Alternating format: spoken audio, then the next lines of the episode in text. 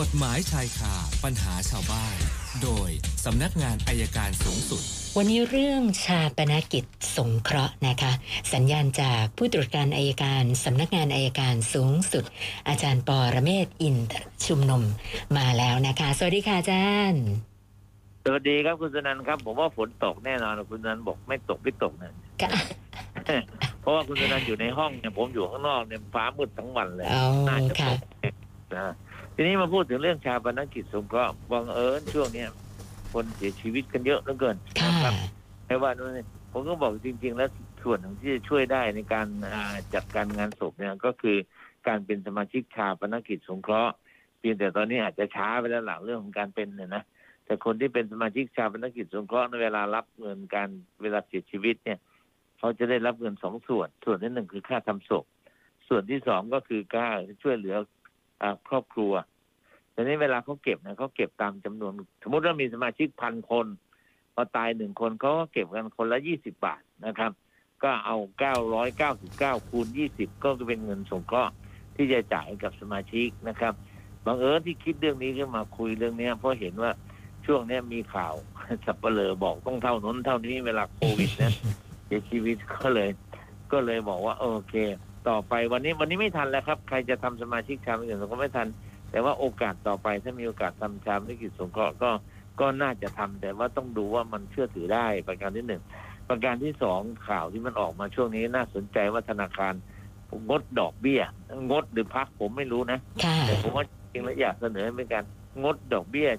คือคือไม่ต้องเอาเงินไปแจก ไม่ต้องเอาข้าวไปแจกหรอกธนาคารนะค่ะนะครับ ไม่ต้องหรอกงดดอกเบี้ยให้ชาวบ้านสักสองเดือนเท่านั้นนะพอแล้ว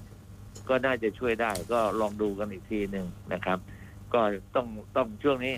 ของผมอยากจะ work from home แต่ work ไม่ได้นะครับเพราะสำนวนเข้าทุกวันค่ะไม่ไม่ไปเซ็นก็ไม่ได้ก็ฝากกันช่วยๆกันดูแลครับวันนี้สุนันท์มีคำถามไหมครับ เริ่มที่คุณทิตยาค่ะอาจารย์บอกว่า เมื่อวานเนี่ยมี SMS เข้ามา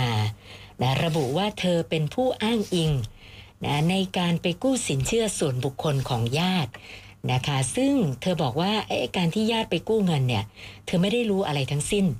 นะคะ แต่ว่าเอ่อ SMS ที่ว่าเนี้ยระบุว่าให้เธอไปช่วยติดตามทวงหนี้ เนื่องจากว่าเป็นผู้อ้างอิงในการกู้สินเชื่อครั้งนี้ ก็เลยสงสัยว่าไอ้คำว่าผู้ถูกอ้างอิงเนี่ย มันหมายความว่ายังไงแล้วเธอจะต้องเข้าไปมีส่วนรับผิดชอบอะไรยังไงบ้างหรือเปล่าคะอาจารย์อ๋อไม่นะครับอย่างสมมติว่า ผมจะไปจะกู้เงินธนาคารหรือสถาบันการเงินเนี่ยเขาถามว่าผมนี่เชื่อถือได้ไหมค่ะผมบอกผมเชื่อได้ดิ ผมก็อ้างอิงคุณสุนันท์ค่ะ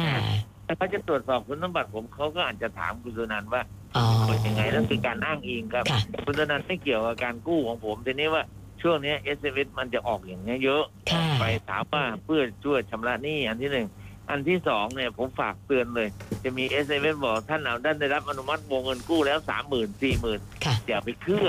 นะครับไปเชื่อนะครับ ค่ะครับท่านต่อไปคุณธนาวุฒินะคะ อยากจะทราบว่า เวลาเจ้าหน้าที่ปฏิบัติหน้าที่ในการล้อมจับบุคคลนะที่เมายาเสพติด มีอาการคลุ้มคลั่ง แล้วเกิดทำร้ายเจ้าหน้าที่ได้รับบาดเจ็บเนี่ยนะคะ อยากจะทราบว่ากรณีแบบนี้เนี่ยเอ่อผู้ที่เสพยาเสพติดจะมีโทษหรือว่ามีความผิดยังไงบ้างอะคะก็ต่อสู้กัดขวางเจ้าพนักงานและทำร้ายร่างกายเจ้าพนักงานครับ อย่างที่ผมเคยบอก ถ้าเสพเองติดเองเมาเองบ้าเองเนี่ย ไม่สามารถจะยกข้อแก้ตัวได้ แต่ถ้าถูกบังคับเสพถูกฉีดยาให้เมายาเสพติด อันนั้นปฏิเสธได้ครับค่ะ คุณนิชานันบอกว่า คุณพ่อที่ต่างจังหวัด ส่งทุเรียนมาให้ ปรากฏว่าเมื่อได้รับของเนี่ยนะคะ สภาพกล่องเนี่ยมันถูกแกะ แล้วก็ทุเรียนถูกหยิบออกไปบางส่วนด้วยนะคะ ก็เลยสงสัยว่า อย่างนี้บริษัทที่เขารับขนส่งเนี่ยนะคะนะเขาจะต้องจ่ายค่าชดเชยเราไหมหรือว่าใครจะต้องรับผิดชอบอะคะเขาต้องรับผิดชอบอยู่แล้วครับค่ะแต่ทีนี้ปัญหาของเรามันอยู่ตรงที่ว่าเราจะมีหลักฐานขนาดไหนที่ผมเคยเรียนคุณสนันว่า ผมก็สั่งซื้อของออนไลน์พอมาถึงปั๊บยังไม่ทันเปิดเลยนะค่ะผมถ่ายรูปก่อนเลยถ่ายรูปถ่ายวิดีโอเลย แล้วก็เปิดให้ดูจนกระทั่งสมบูรณ์แบบแล้ว อันนั้นนะก็คือหลักฐานที่ที่เดี๋ยวนี้เราสามารถใช้ได้ ถ้าเรามีหลักฐานนี้บริษัทต้องรับผิดชอบครับ ค่ะ คุณจารุวรรณนะคะ มีบ้านให้คนอื่นเช่า ปรากฏว่าก็ไม่ค่อยได้ไปไปดูนะคะ ก็ปล่อยให้เขาเช่าให้เขาอยู่ไป พอถึงเดือนเนี่ย ผู้เช่าก็โอนเงินนะผ่านทางธนาคาร ปรากฏว่าล่าสุด เจ้าหน้าที่ตำรวจติดต่อมาบอกว่าผู้เช่า โดนจับเรื่องยาเสพติด แล้วบ้านที่เปิดให้เช่าเนี่ยเป็นแหล่งพักยานะคะก็เลยยังไม่ค่อยเข้าใจนะคะว่าไอ้ความไอ้คำว่าบ้านที่ให้เช่าเป็นแหล่งพักยาเนี่ย หมายความว่าเราจะมีความผิดด้วยไหมหรือว่ายังไงคะอาจารย์อ่าเจ้าของบ้านไม่ผิดนะครับค่ะคนคนเช่าผิดเพียงแต่เขาบอกว่าที่นี่เป็นแหล่งพักยาเขาอาจจะขอหมายค้นมาค้นดู แล้วก็ยึดสิ่งของไปเราก็ให้ความร่วมมือเขาค่ะเท่านั้นแหละครับค่ะ เราไม่ผิดอะไรครับ อ๋อค่ะ แล้วเขาสอบถามเพิ่มเติมมาบอกว่า แล้วถ้าเขาจะหาคนเช่าใหม่มาอยู่เนี่ย มันจะต้องรอให้คดีจบหรือเปล่าหรือว่าไม่เกี่ยวคะอาจารย์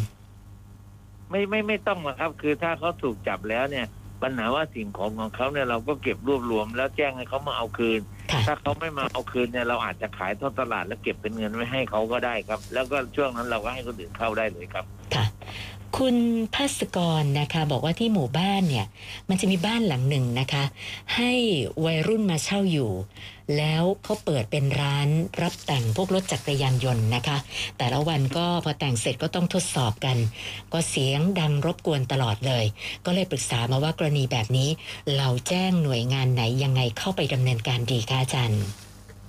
ตำรวจนะครับตำรวจหน้าหน้าด่านเลยเข้าไปดูเรื่องการดัดแปลงสภาพรถยนต์ และถ้าเกิดลำคาญมากเกินไปเราอาจจะบอกเลิกสัญญาเพราะส่งเสียงอึกกระทึกอื้ออึงนะครับค่ะ ถ้าเขาเร่งเครื่องดังๆเนี่ยก็แจ้งตำรวจได้เป็นความผิดระหูโทษเหมือนกันครับ ค่ะ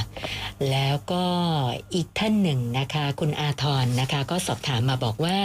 กรณีเด็กอายุ 13 ปี เข้าไปขโมยของในร้านสะดวกซื้อนะคะ แล้วก็ทาง พนักงานร้านก็แจ้งเจ้าหน้าที่ตำรวจมารับตัวไปแล้วนะคะเขาถามว่าแล้วแล้วเจ้าหน้าที่จะทำยังไงกับเด็กอายุ 13 ปีเนะคะอาจารย์ คือถ้าทำตามกฎหมายก็ต้องเอาไปส่งศาลไปแจ้งศาลว่าถูกจับมา แล้วก็ดำเนินการส่งศาลพินิษและดำเนินคดี นั่นคือวิธีปกติ แต่ปัจจุบันเนี่ยปกติแล้วตำรวจจะเรียกพ่อแม่หรือผู้ปกครองมาแจ้งให้ทราบว่ากล่าวตักเตือนสักระยะหนึ่งแล้วปล่อยกลับไปครับ ค่ะ นะเมื่อวานนี้ค้างไว้ที่